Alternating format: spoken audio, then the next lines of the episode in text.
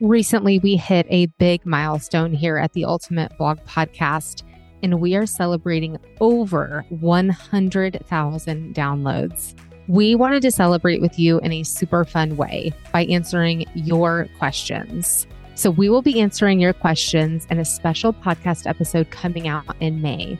And in order to submit your question, all you need to do is find the link in our show notes, and you're actually going to leave us a voicemail. Ask us your blogging question or anything that you can think of in regards to your blogging business. Or maybe you haven't even started your blog yet and you have questions that you want to ask about that too.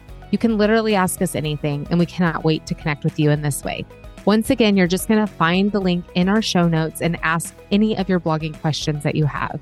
Thank you so much for being an avid listener of the Ultimate Blog Podcast. We love sharing episodes with you each and every Tuesday and helping you learn more about blogging and how to grow a successful blog each and every week.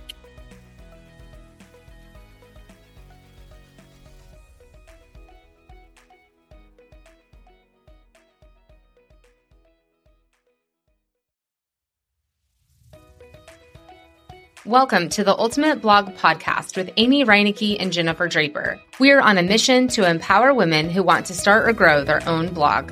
This podcast is for women who want to learn blogging basics and who crave inspiration and encouragement.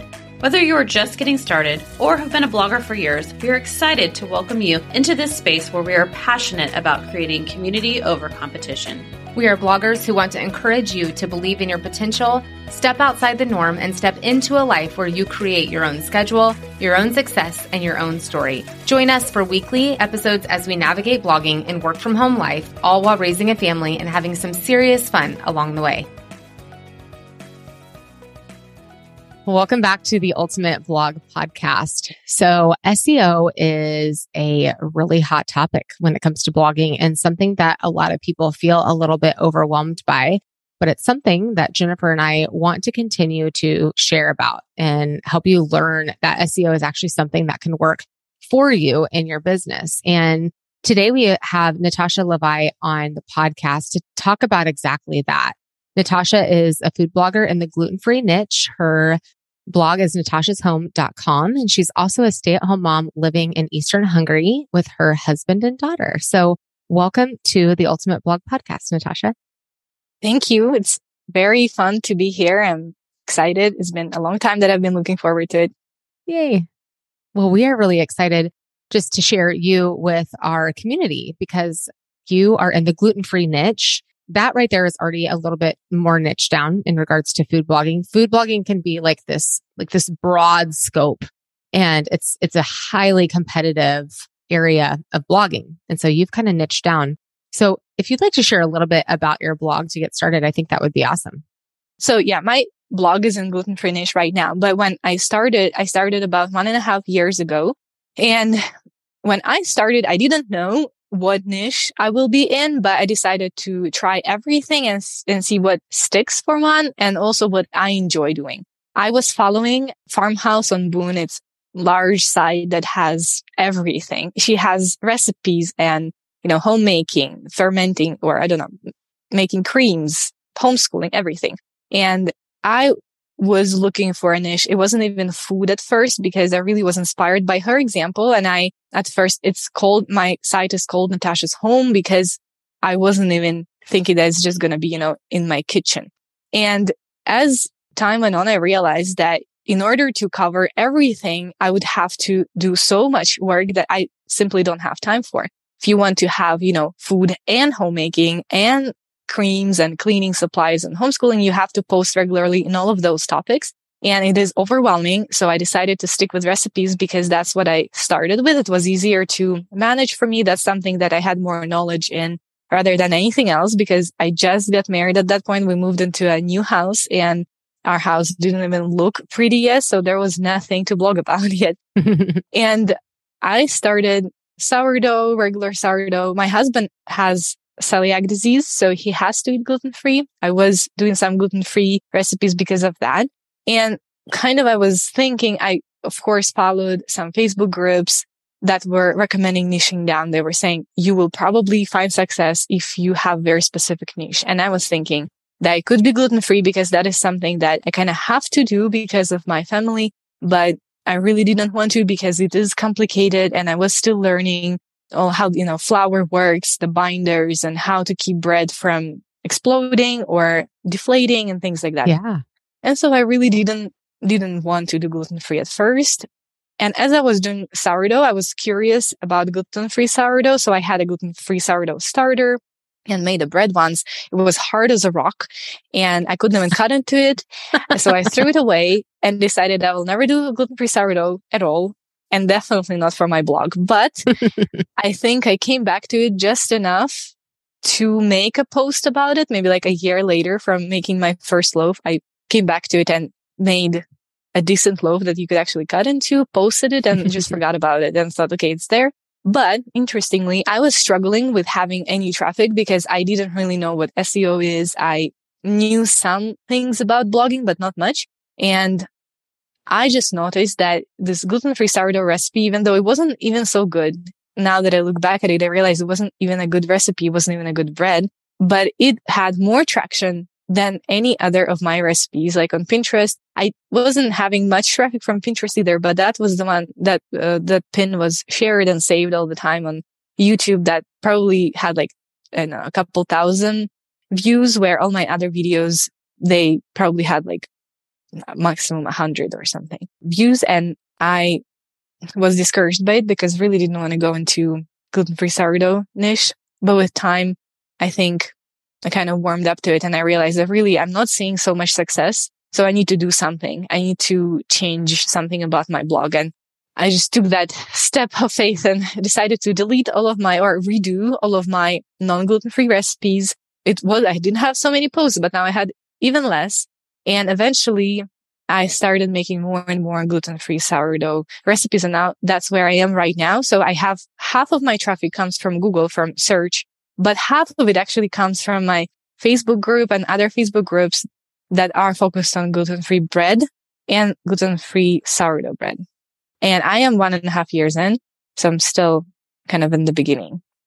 That's incredible. I, I, I think a lot of people would be scared to do what you did and really go all in on a topic like that. And especially like you said, you were just learning as you were going too.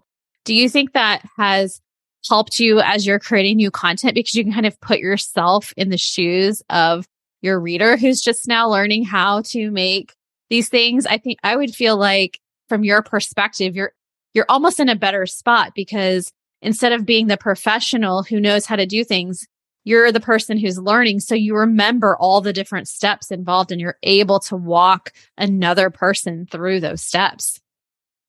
On one hand, yes on the other hand, it's intimidating because once you just have, like, while you just have a blog, you don't really face the people that come to your blog mm-hmm. and look at your recipes. But w- once you start having a Facebook group where people post a link to your recipe and say, didn't work.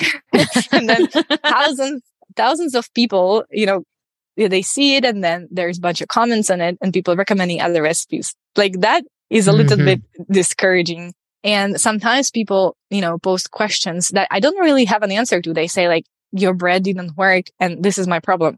And I don't ever, I'd never had this problem before. And they say they did everything as I told them to do in the recipe. And sometimes it is a bit, you know, it's hard, but where I know some other bloggers that are in the same niche and they have more knowledge. So they'll have more to say about it because they actually been doing this for years.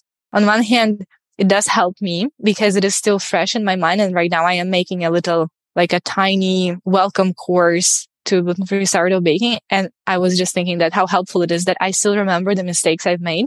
And I could list five mistakes that I made making my first gluten free sourdough bread. And it was still so fresh that I think it does help to some degree, definitely. Mm-hmm.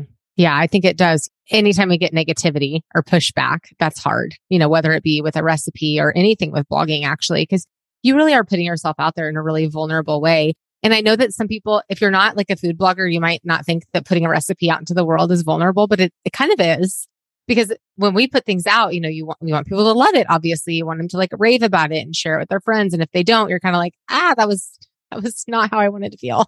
So yeah that that is brave to do that but i think that you said something really important there is that it is still fresh in your mind and so you're using that knowledge to then create another stream of revenue in your business, which is now creating a welcome course that can help people like troubleshoot making, you know, gluten free sourdough from the get go. So I love that you're taking something that could be seen as a negative and you're turning it into a positive in a way to better serve your community because that's important too. And they're going to continue to come back because you're not just like, well, sorry, that didn't work out for you. you know, you are actually continuing to show up for them and add value to them. And I think that that's a big part of being a blogger is as we have questions coming in, turning that into solutions that we can provide to them, whether that be in a blog post or something that we're sharing in email or in a Facebook group or whatever. I think that that's uh, like a really positive thing that we can do as a blogger. Yes, definitely.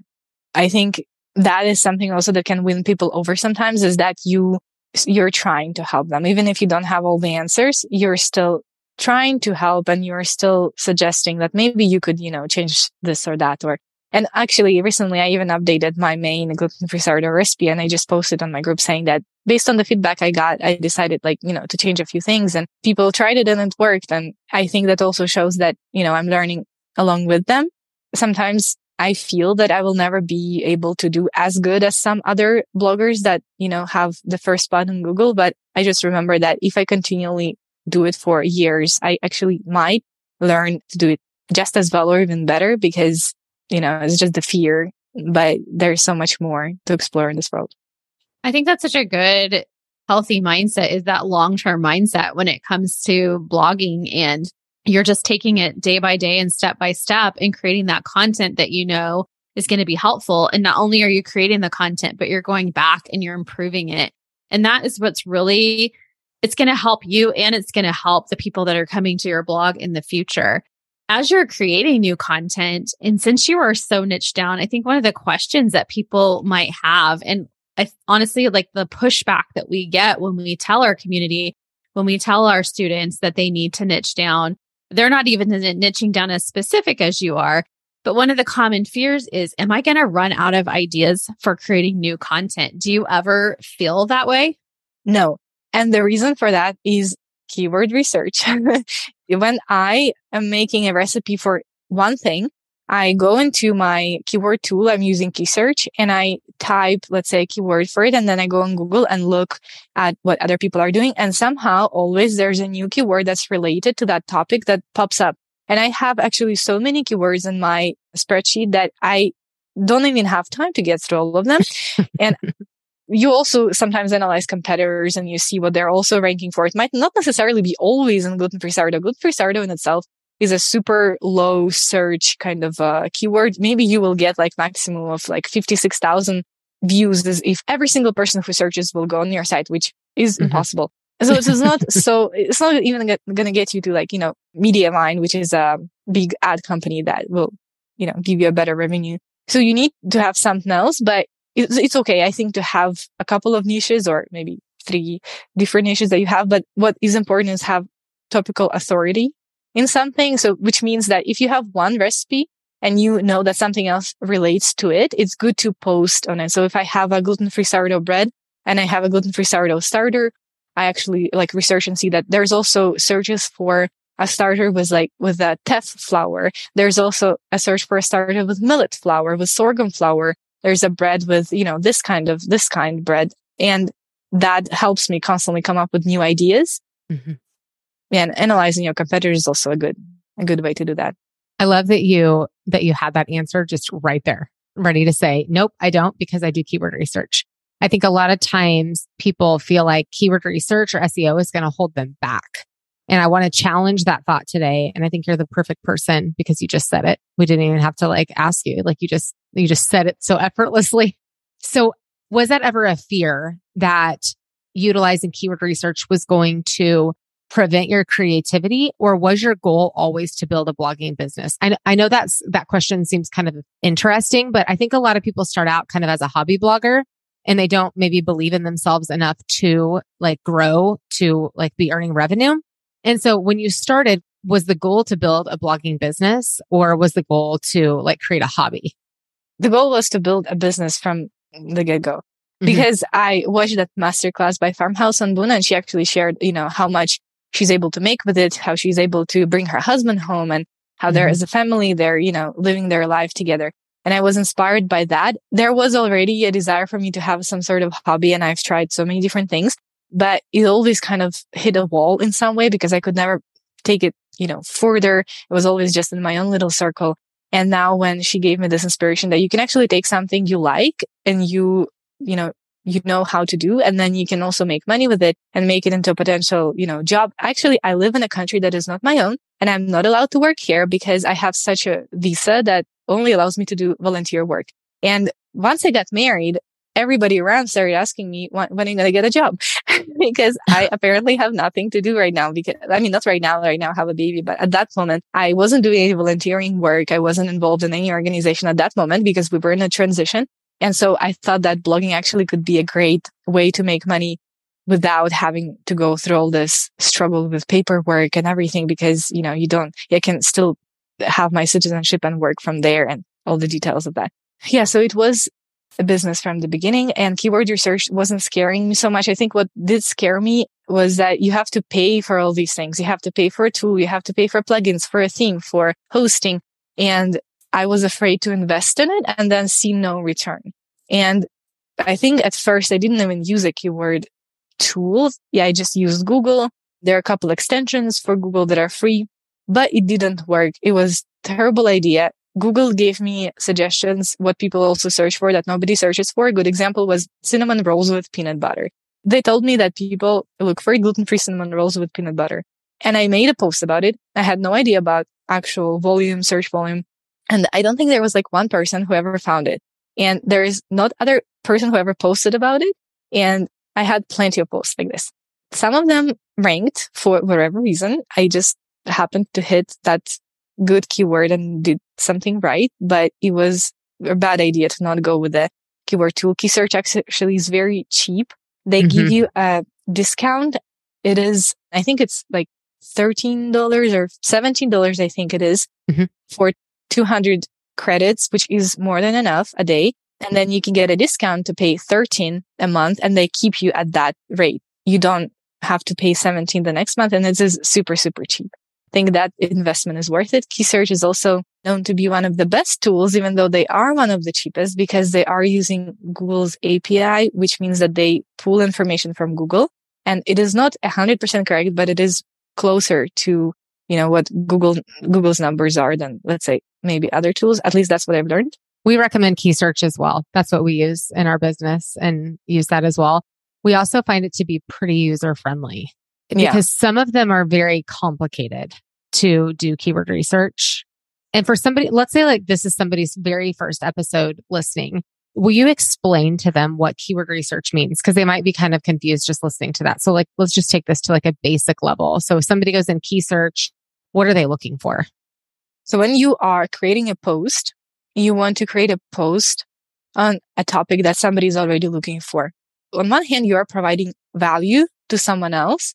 On the other hand, you creating potential for traffic, for, you know, making money with your blog because you, if you create a recipe that not one person on this earth ever is looking for, it is absolutely pointless. It is just your own little notebook where you put on, put your recipe. But how do you know what other people are looking for? You don't always know. Of course, there are certain recipes like, you know, potato soup or borscht res- recipe that probably everybody's looking for. But the problem with that is that if you make a recipe on a chocolate chip cookie or a potato soup, that there are probably hundreds of thousands of other bloggers that already made a post on that recipe. And you will probably never be found either because the competition is just so big. So in order to be successful with your blogging, have traffic and eventually make money with your blog, you need to make recipes that people will find that you will be able to rank for on the first page of Google. And to do that, as a starting out blogger, you need to find such topics that are low in competition and still have some search volume, meaning some people are still looking for this recipe. The reason why as a starting blogger, it's hard because your site doesn't have authority in the eyes of Google. Authority is counted by the amount of backlinks, partially that you have from other sites linking to you. And if you are new, then probably nobody's linking to you yet. So you need to find such keywords. Keywords are basically topics you are writing about that are not as competitive. So to do that, you will go into, let's say, KeySearch tool and you will just type in a keyword. For example, mm, I don't know, gluten-free sourdough, gluten-free sourdough recipe, and you will see how many people are searching for it and the keyword difficulty.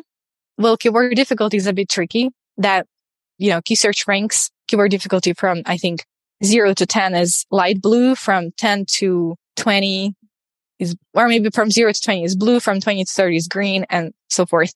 And it says that if it's like, let's say 40 or 50, it's too, too hard. You shouldn't write on it, but it's not always true. KeySearch counts the difficulty of a keyword by the domain authority of the pages that are ranking on the first page of Google. And if a certain recipe, let, like let's say gluten-free sourdough, wasn't as competitive, there, let's say only three posts on gluten-free sourdough, but Google is still pulling some other posts that are not directly related to gluten-free sourdough. And those pulled posts are from very high authority sites. You will see the keyword difficulty as very high. But if you actually go on Google and type in gluten-free sourdough, and let's say you only had three posts that were about that, and the rest seven were about something else, but Google thought this is the most relevant one because there's no more recipes on this, then you will actually be able to outrank those seven sites, even though they have a DA of, I don't know, 100 or 70 or 60, because you will be more relevant. So when you are looking for a keyword difficulty, you have to do a little bit more work than just checking the score. Actually, I had one time a story with that. There was a keyword, I think it was Biscoff cake that was super low in keyword difficulty. And I was so excited to make a post about it. I made a post on Lotus Biscoff cake. And then I went on Google after I already made that post and there are pages and pages and pages and pages of bloggers making the same recipe.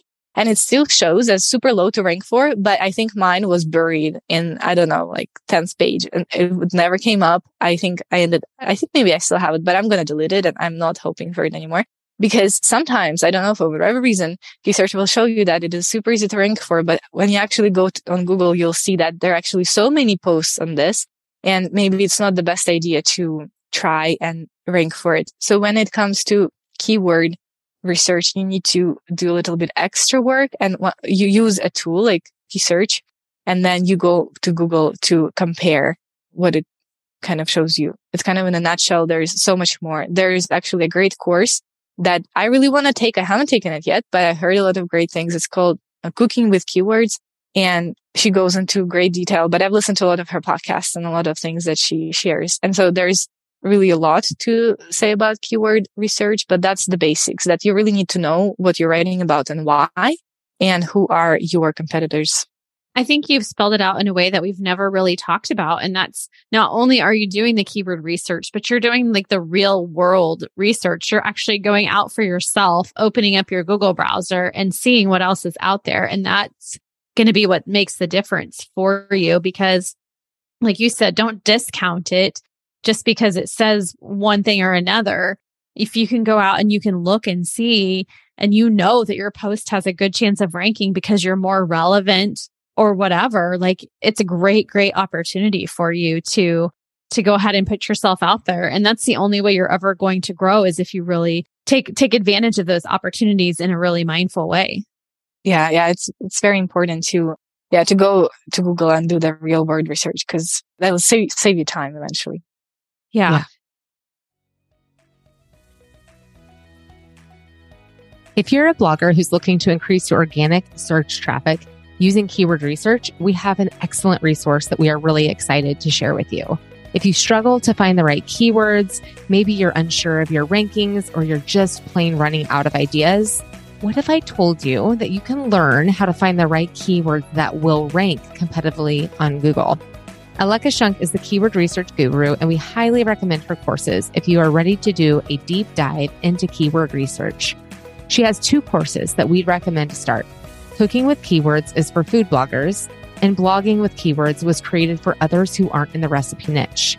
This is not a beginner course, but if you are ready to tackle keyword research, this is the best bang for your buck. To learn more about Aleka's keyword courses, click the link in our show notes and become a keyword research guru. And you were talking about domain authority And I know we probably don't want to dive into this too deep because that is a very complicated topic. But one of the things that I think can impact domain authority sometimes is links, like people linking back to your site and things like that. Now, do you implement any kind of a linking strategy or a way to get back? Or how do you feel that that impacts your ability to grow your domain authority and start to rank for different posts? I think it is one of the most complicated and difficult topics. And I hated this topic of backlink mm-hmm. building at some point because I had no idea how to do it. And I was doing a lot of guest posts at first because that was a bit easier from Facebook groups, people networking with each other. And then lately I saw an update saying that some guy from Google, don't remember his name. He's super famous Google guy that said that guest posts actually just are ignored by Google. Google doesn't count any links that come from guest posts. So backlinks, mm, there are some good ways to build them and there are some pointless ways to build them. For example, guest posting, links exchange. Google can see if, let's say, I uh, found out that Jennifer has a gluten free site and, and we decided to swap links today. And Google will probably notice that, hey, those two sites link to each other at the same time and probably would ignore those links because it is something intentional. Google wants for links to be built naturally that someone mm-hmm. else sees, thinks that your content is worth linking to and it will do everything it can to discard those links that are unnatural for it. So if you ever see, I still see sometimes in Facebook groups, there are people requesting, you know, to fill out a form if you want to be a part of our group that are going to link swap. It's better to avoid those because Google, like, it's, it's absolutely pointless waste of time. What is good to build links is if you are a food blogger is to be in Facebook groups that have roundup posts. I mean, a roundup is basically when you have a post with a lot of recipes. If somebody is looking for 12 best gluten-free peanut butter recipes, then you can post a request for gluten-free peanut butter recipes in a Facebook group. And all those bloggers that have something fitting that request will drop a link and you can link to them in your roundup post and then they will get organic backlinks. They will not link back to you because, you know, that's not good. And you will link to them because they helped improve your content. And then you can drop your links for other people's requests. That is one of the easiest ways to build back backlinks. Then another one is come on podcasts. That's why I'm here today because actually podcasting links somehow are good. I don't understand why, because it is kind of like having a guest post, but for some reason from the sources that I'm learning, they're saying it is good links. So if you are a food blogger, there are plenty, plenty of podcasts that you can contribute to probably sometimes not necessarily even in food niche. There were other podcasts that I was a part of that, you know, had some other different topics that I, let's say have some knowledge in. So another one is I discovered that by accident. One time a guy contacted me on Facebook and he said, Hey, I saw that you're using a stock photo in one of your recipes. I know that it was free. I downloaded it from, I think, Unsplash or something that they say that all photos are free. You don't have to give credit and you can just use it.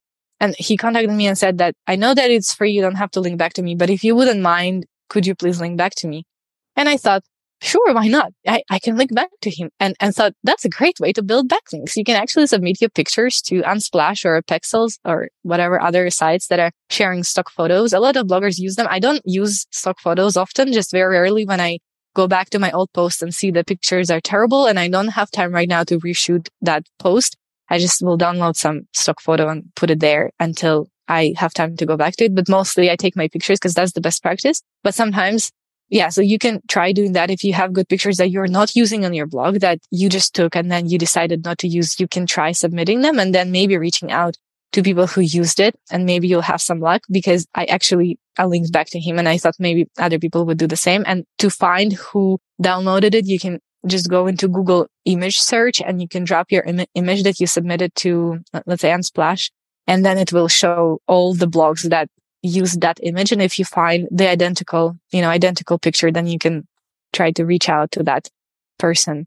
Then another one is you can go in KeySearch and see your backlinks. Sometimes backlinks that people will give you are no follow links, which a no follow means that you don't get anything for that backlink. And for whatever reason, they decided to no follow you. You can reach out to that blog if it's just another food blog that included you in some roundup or mentioned you. You can reach out to them and ask if they would change it to a follow link. And because sometimes that happens.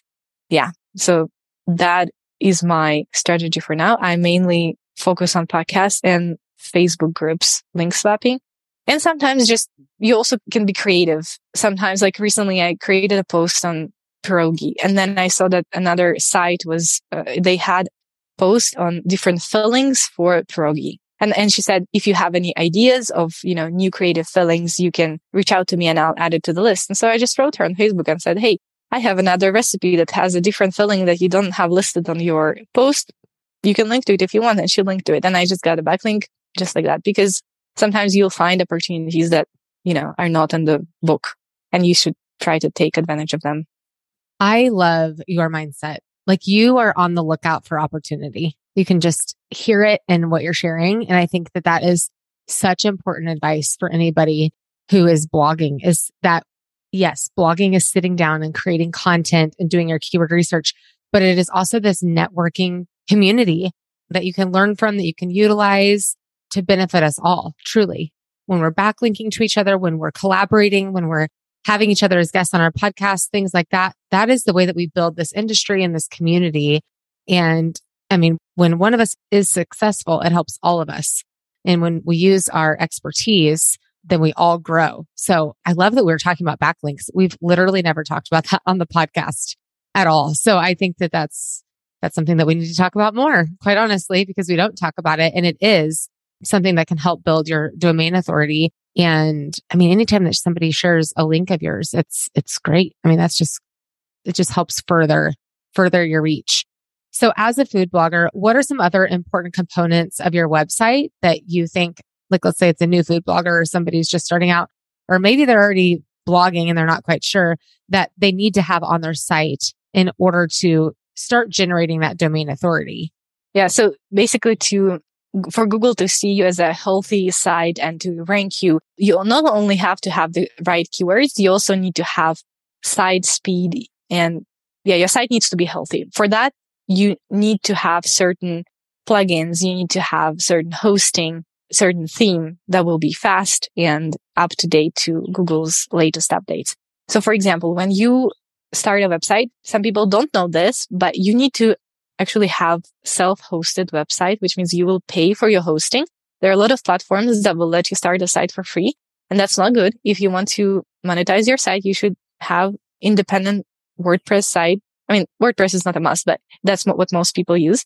I use that too. And Big Scoots has good reputation. I think it's one of the best. I know there is some other host that I don't remember the name of, but Big Scoots tends to be, I think, one of the top two best hosting companies. And the best is to have managed hosting, which means that you're on a server with other WordPress sites, which means that your site will be faster by default.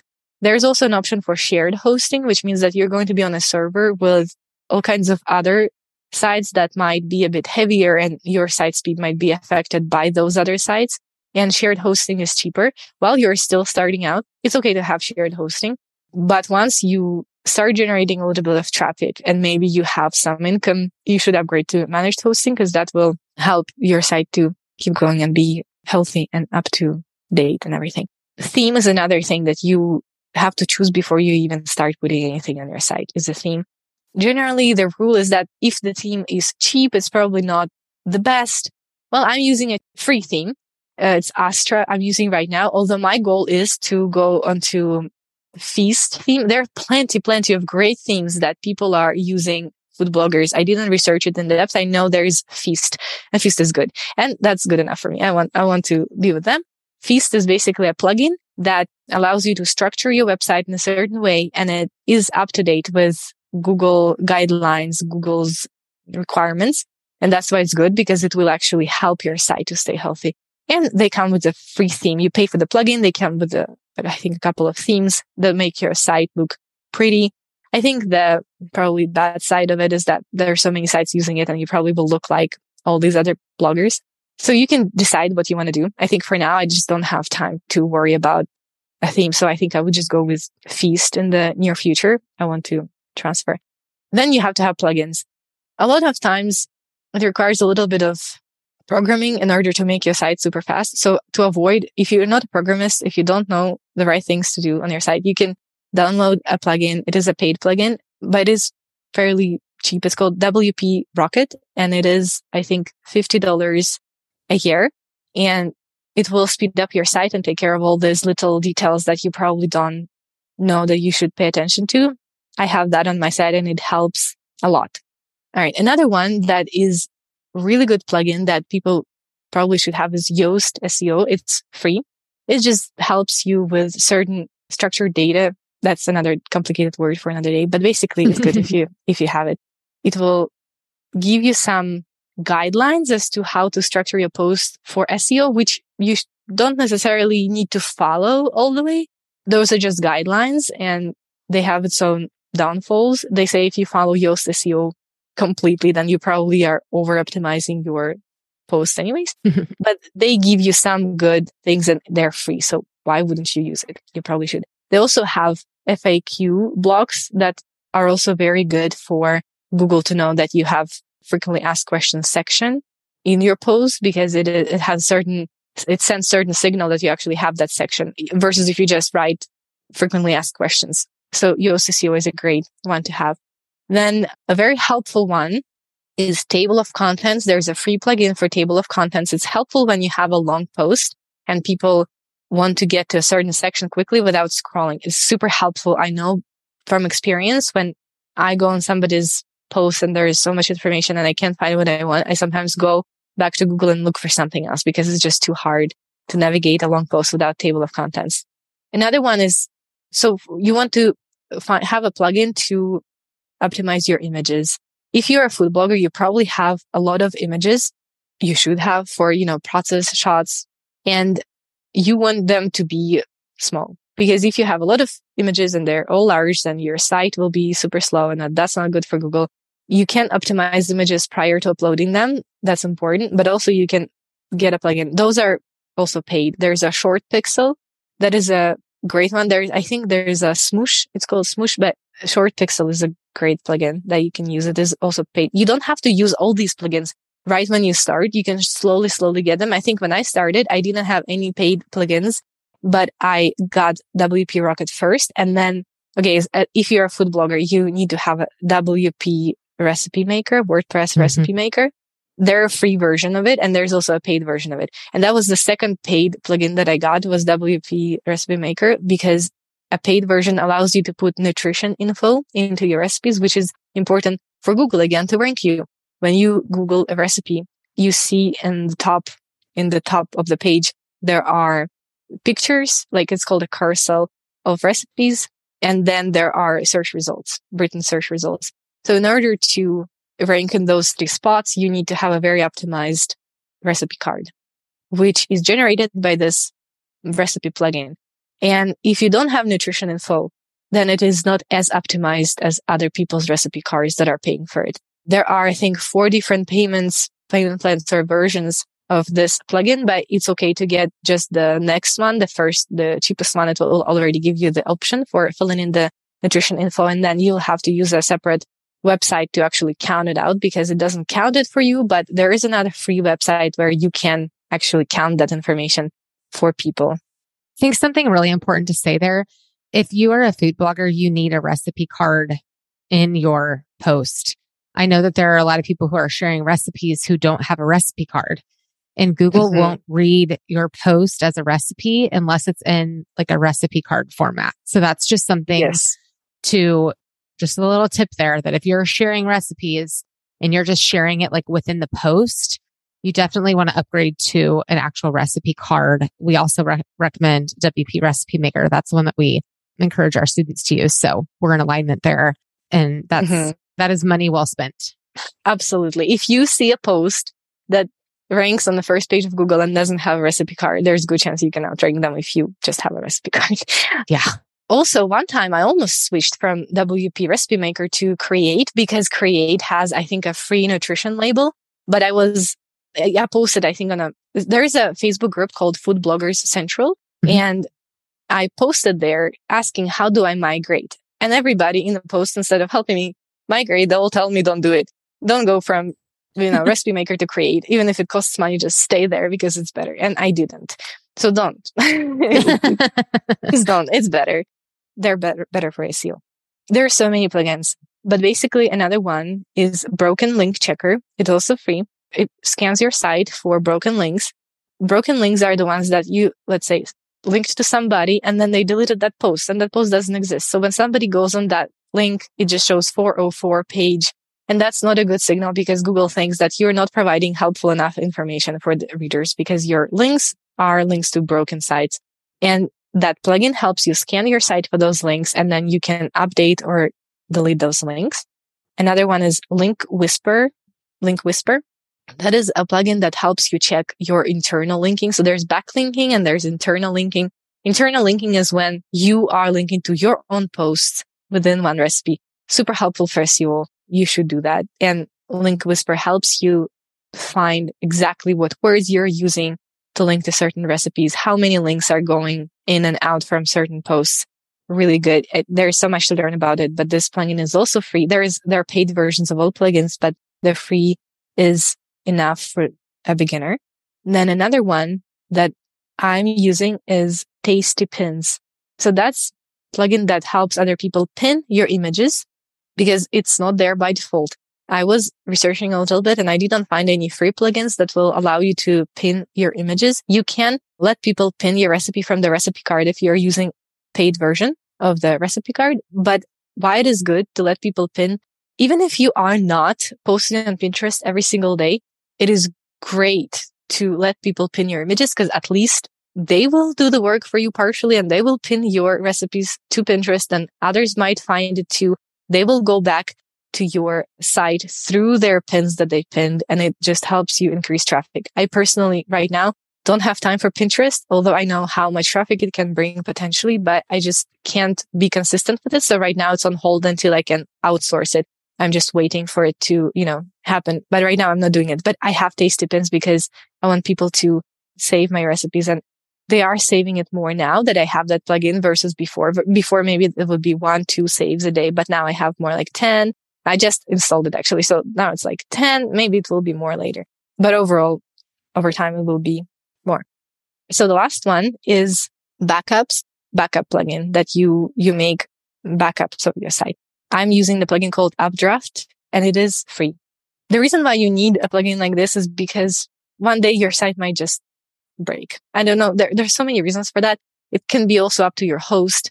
If you are not with Big or if you're with some less established host, they might just, you know, stop existing the next day and your site is totally lost. Or one time I was transferring from one host to another. I didn't ask Big Scoots to transfer my site. I thought it's going to happen by default and it didn't. And then my plan expired with SiteGround and my site was nowhere to be found and they couldn't, you know, they couldn't recover it. And I asked SiteGround if they could extend my subscription with them for just a few days until Big Scoots could, you know, take it, kind of recover it. And they did for free for me, which that was, uh, you know, doesn't happen every day.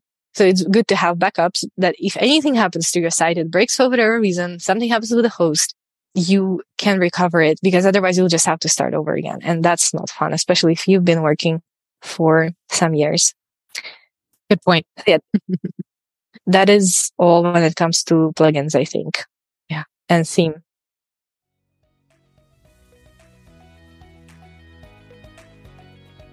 Bloggers often feel like they need to spend a fortune on a custom website to have a professional online presence. Not only do you not need to spend a fortune, you can actually build your own website with a beautiful theme that won't hold you back from success. That's why we recommend Restored 316 website themes. You can have the website of your dreams with a beautiful conversion focused online presence without breaking the bank. We love Restored 316 so much, it's the only website themes we recommend to our students because of the heart and soul they put into their themes. They are also so customizable, so even if you purchase a theme that someone else has, you can absolutely make it your own using the block features of Kadence so it's customized to your needs without the price tag. To learn more about Restored 316 themes, click the link in our show notes.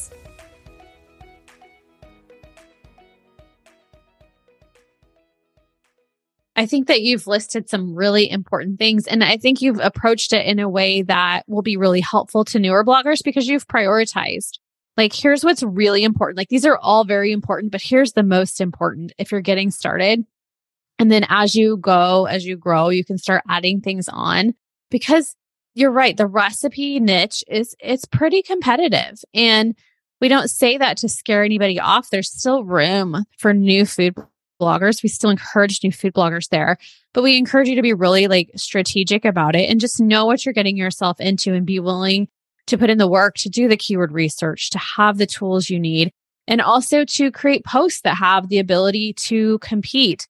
So, do you want to just quickly talk about a few of the most important things that you think that any food or recipe post should contain in order to I guess compete with another one out there because the whole idea is that you do want to rank on page one. So what can you include to help ensure you have the opportunity to rank for that post? Yes. But I just started, I thought you need the keywords. That's all you need. And I put tons of keywords on my page that was sounded super unnatural, but I thought I'm going to rank for everything because I have thousands of keywords on my page. That's not working today. It might maybe worked before, but now there is a term called semantic search. Basically means that you have to have certain things on your page for Google to actually rank you more than just keywords. And for recipes specifically, number one is you really need to have a recipe card.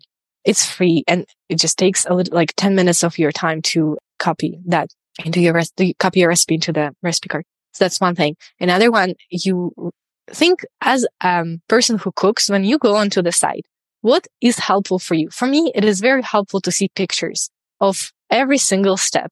So the process shots, you know, how you start, what is the next step? What is the next one? And how do you finish? You really need to include good quality process shots into your post and step by step description of what you're doing in every picture. The best practice according to Feast developers, they're saying that you should include the description after every image. Some people put a collage of pictures, which might be helpful for some people who like to just see the collage of everything you need to do and then read the description.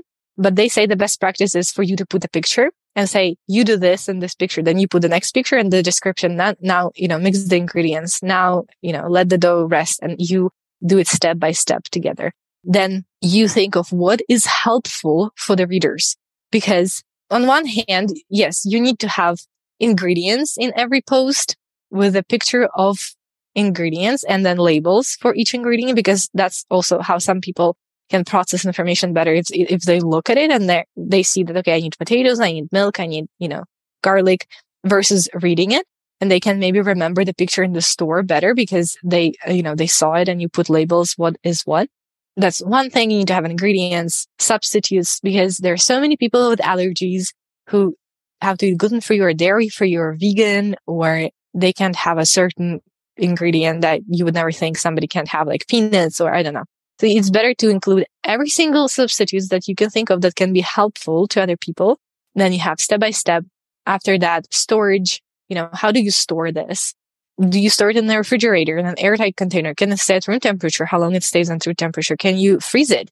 How do you freeze it? For example, if you're making a cream soup and you add milk to it, then they recommend like you freeze it without milk and then you add milk afterwards. How do you defrost it and things like that? It's important for people to know so that they don't make the mistake and then come back, you know, and and ask you in the comments, why, why did it not work? You give them all information right away. Then, you know, how to serve this dish, what toppings are good, what side dishes are good for this. It is all helpful for others and Google sees that you're adding a lot of helpful information.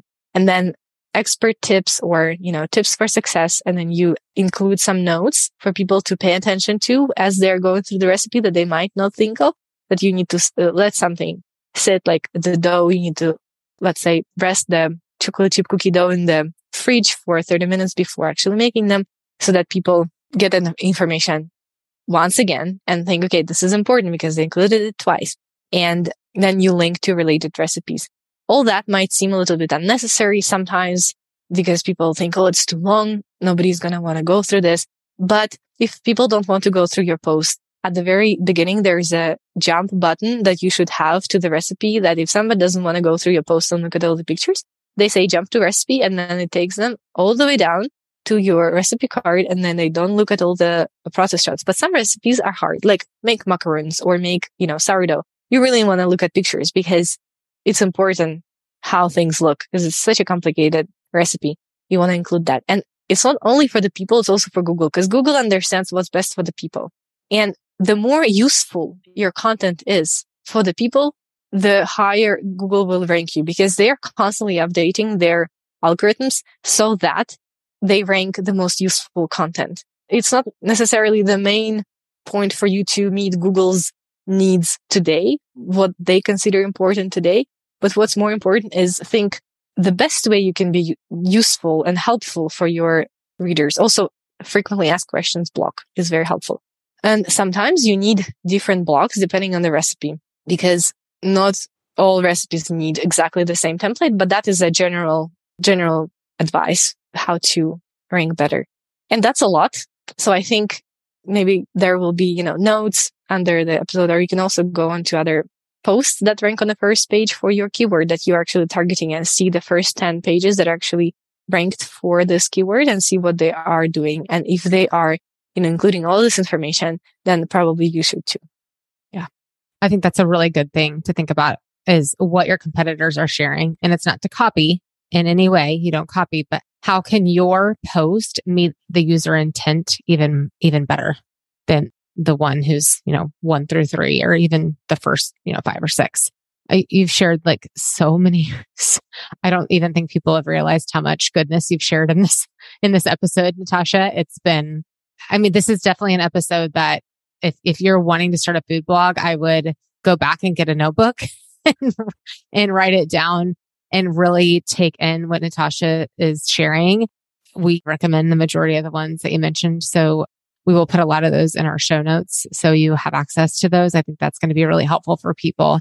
And thank you for just being so honest about this. And I want to applaud you also for like stepping out of the safe comfort of just working behind the scenes on your blog and writing recipes and going out there and getting on podcasts and sharing like what it's like to build a blog and what that looks like and sharing your knowledge with others because you could definitely keep all of this to yourself. But I love that you're supporting other people who are wanting to do what you're doing and say, Hey, this is how you can do it. And this is how you can be successful. And I think that as a blogging industry, that's something that we are really passionate about doing is just creating a closer, tight knit community that can help each other and lend a hand and You've shared things today that I didn't know. And that's super insightful, I think, to just being willing to talk about our journey and what's helping you or what's, what's holding you back and sharing. So I just want to say thank you for that.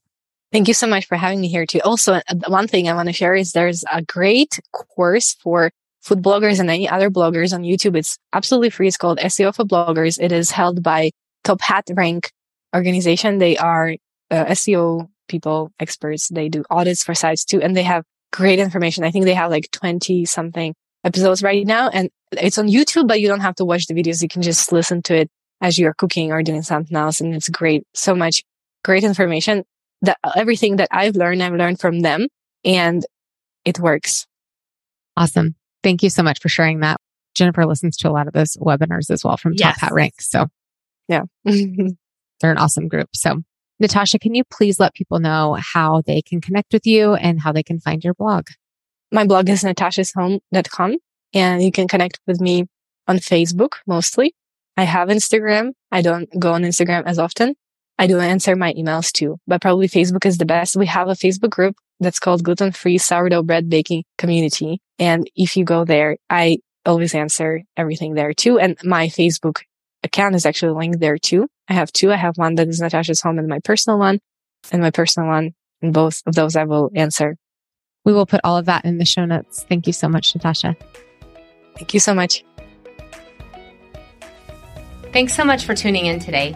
If you'd like to continue the conversation about blogging with us, please find us on Instagram at Spark Media Concepts. You can also sign up for our weekly newsletter where we share blogging tips and inspiration. You can sign up by finding the link in the show notes.